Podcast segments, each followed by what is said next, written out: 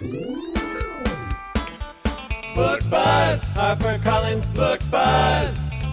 Check it out. Book Buzz, HarperCollins Book Buzz.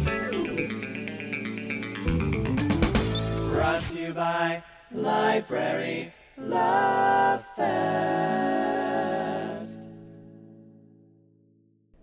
Hi, this is Virginia from the library marketing team.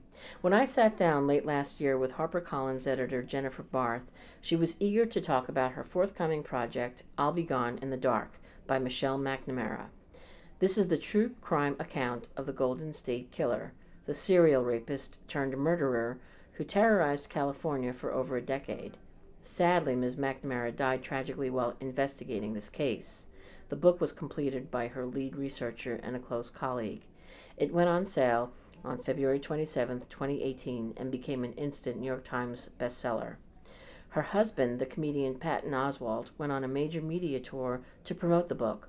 He spoke on several podcasts, including My Favorite Murder and the New York Public Library podcast. Recently, new facts have come to light about this case. A suspect is in custody, and an investigation is underway. It is surreal now listening to that November recording when editor Jennifer Barth talks about this case and her experience working with Ms. McNamara, mere months away from this decades old case potentially being solved. If indeed the suspect in custody is the Golden State Killer, a moniker given to him by Michelle McNamara, so many people will have the closure they have so desperately needed and wanted. And Patton Oswalt said of Michelle, she would be beyond excited about this. I think this is the definition of bittersweet. This is a book that is incredibly dear to my heart, and I think anybody at Harper who knows me knows I've been talking about this for several years. I'll Be in the Dark is a true crime book, but it is so beautifully written and so incredibly atmospheric and humane that it transcends that genre. And um, Michelle McNamara was working on this book putting I wouldn't say the finishing touches. She had a big meeting with police um, with the police group in Southern California scheduled for April no May 2016.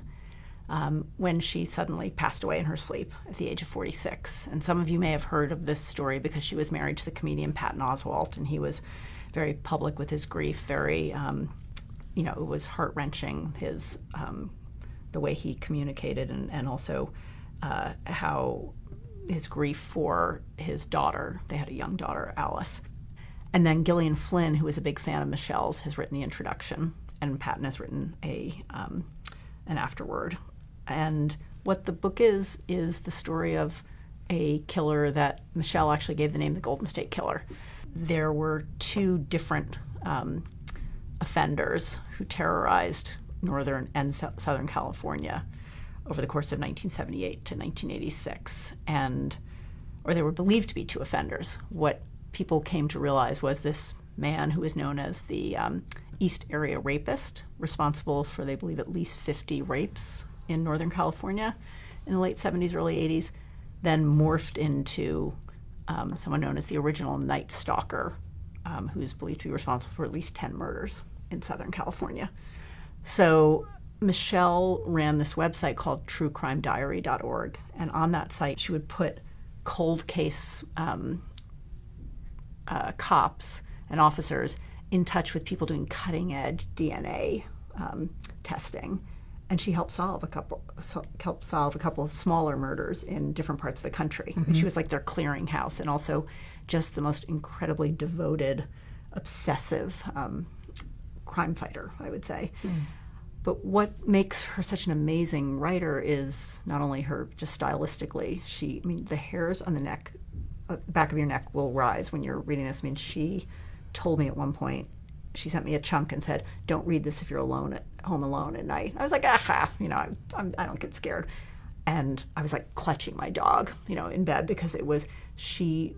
She brings back that time of you know late '70s you know, sliding doors and the suburbia, phone lines being cut. Have you checked the children? Like that mm-hmm, kind of mm-hmm. thing, in such a, a sinister but but um, not over the top way. And she's just an outstanding writer.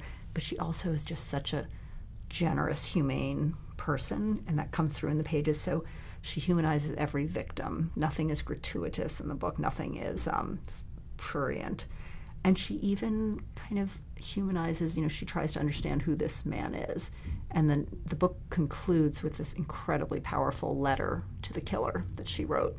Um, that urges him to show his face and to come out of the dark. Um, the title "I'll Be Gone in the Dark" comes from uh, apparently with a number of his victims uh, who survived the rapes. It was something he said to them. He said, "I'll be gone in the dark," and it's so poetic as a title for this mm. book, given that Michelle, you know, also is no longer with us. So, anyway, this is an amazing, amazing story, and Patton Oswalt has committed to publicizing it, doing whatever he can. We have um, CBS Sunday Mornings doing a piece on it. The Times is doing a big feature. The New Yorker.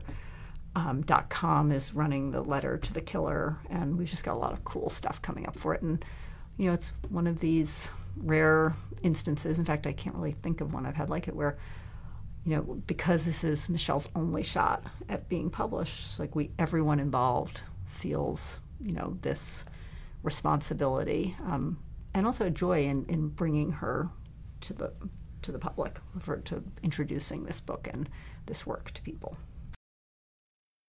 To watch my chat with Jennifer and to learn about other titles, you can go to our website www.librarylovefest.com.